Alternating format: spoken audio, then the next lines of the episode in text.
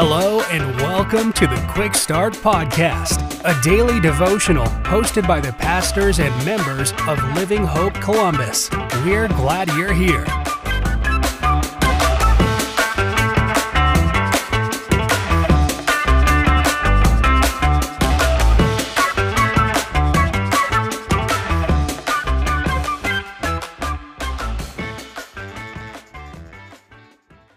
Well, hey, everybody. Hope you're having a great start to your week. Thank you so much for tuning in today to another episode of our Quick Start podcast.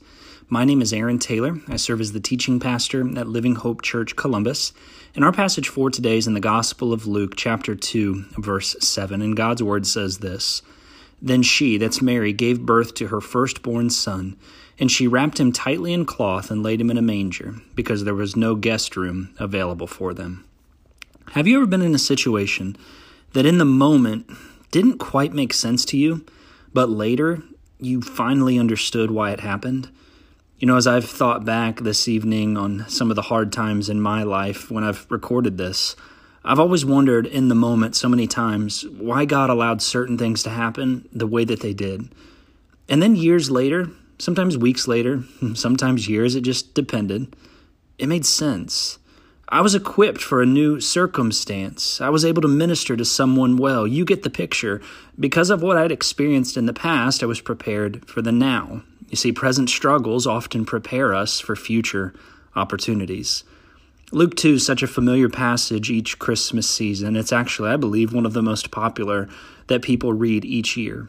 And if we aren't careful, passages like this can quickly lose their meaning. Yet this year, as I read through this story, I was struck by verse 7 again that when Mary gave birth, she laid Jesus in a manger or a feeding trough and put him there wrapped in a cloth. You know, as I read that, I wondered to myself that if she struggled in that moment, knowing that Jesus was the Messiah, if she began asking herself questions like, why this circumstance? Why did he come into the world this way? A feeding trough? A manger? You see, it likely didn't make sense to her. But fast forward from this story just a few verses later to a group of shepherds who find themselves out in a field tending their sheep, who are suddenly surrounded by angels, the Bible tells us, and were the first ones to know of the Messiah's entrance into the world. And what was the sign for those shepherds? I love this. It was a baby wrapped in a cloth, lying in a manger. You see, what was likely a struggle for Mary was actually a sign for shepherds. What was a less than ideal circumstance for Mary was actually the hope of a nation. Friends, let me encourage you with this simple thought today. Don't underestimate what God is doing in your story right now. It might not make sense, but there's purpose and there's hope. And that means we can trust Him. Thank you so much for tuning in. I hope you have a great rest of your day.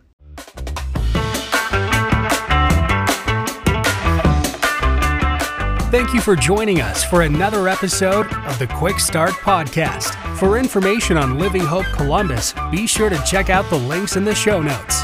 If you enjoyed today's episode, please hit the subscribe button and share this episode with a friend. We look forward to you joining us next time.